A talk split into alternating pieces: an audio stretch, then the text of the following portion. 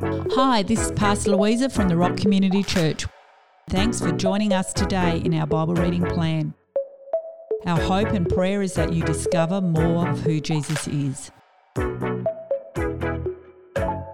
Hello and welcome to the Rock Podcast. My name is Alana and I have been reading through 2 Corinthians and today we are up to 2 Corinthians chapter 7 and I'm really excited to see what God has in this one for us today. Wonderful. All right, let's get started in reading 2 Corinthians 7. Beloved ones, with promises like these, and because of our deepest respect and worship of God, we must remove everything from our lives that contaminates body and spirit and continue to complete the development of holiness within us. Again, I urge you, make room for us in your hearts, for we have wronged no one, corrupted no one, and taken advantage of no one. I'm not saying this to condemn you, for I already told you that we carry you permanently in our hearts. And you'll stay there throughout our lives, for we will live together and die together. With an open heart, let me freely say how very proud I am of you and how often I boast of you. In fact, when I think of you, my heart is greatly encouraged and overwhelmed with joy, despite our many troubles.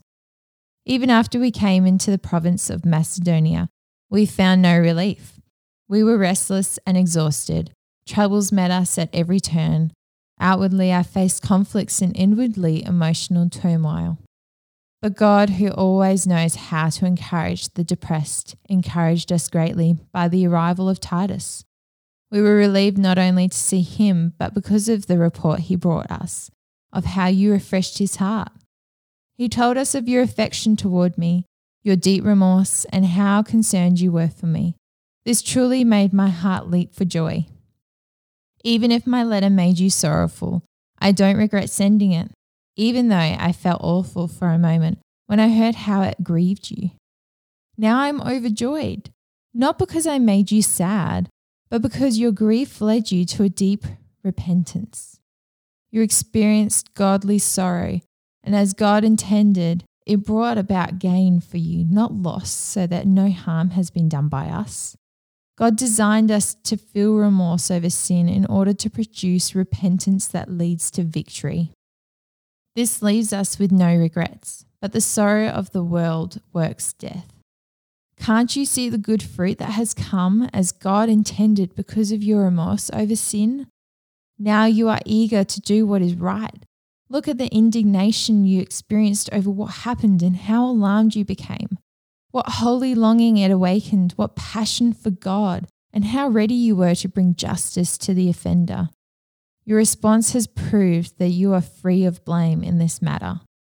So I wrote you not simply to correct the one who did the wrong or on the behalf of the one who was wronged, but to help you realize in God's sight how loyal you are to us.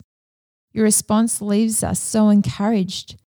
You've made us even more joyful upon hearing of how you refreshed Titus, for his mind was set at ease by all of you. I have not been embarrassed by you, for the things I bragged about you to Titus were not proven false. Just as everything we said to you was true, so our boasting to Titus about you has proven to be true as well. His affection toward you has grown as he remembers your obedience and how warmly you welcomed him with fear and trembling. I'm beside myself with joy. I am so confident in you. Wonderful. So that is 2 Corinthians 7 that we have just read through. And in this moment, I just think it's really powerful to give you a moment to reflect and to think on some things that maybe stood out to you. Was there a word? Was there a sentence? Was there a memory maybe? Or did you feel like there is a word or a feeling or a moment where in that reading, God maybe was talking to you? Personally, how is He speaking to you?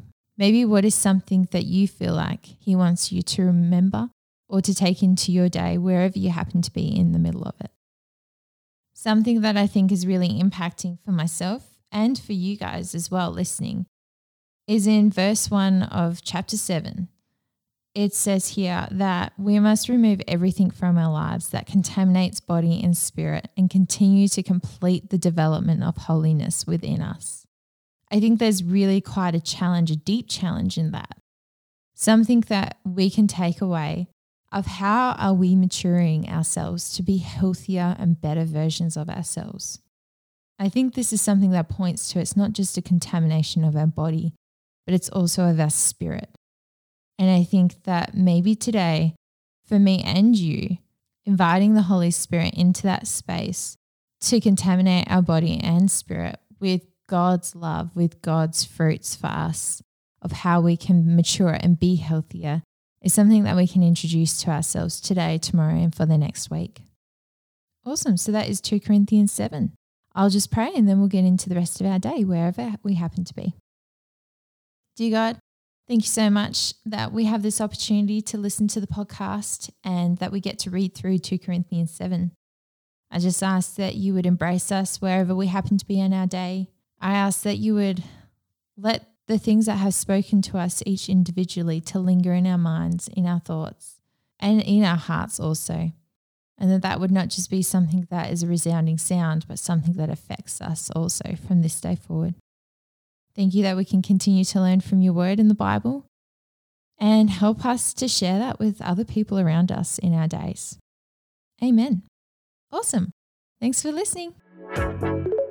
Thanks for joining us today in our Bible reading plan. Don't miss future episodes. Click follow to subscribe and share with a friend. Have a great day.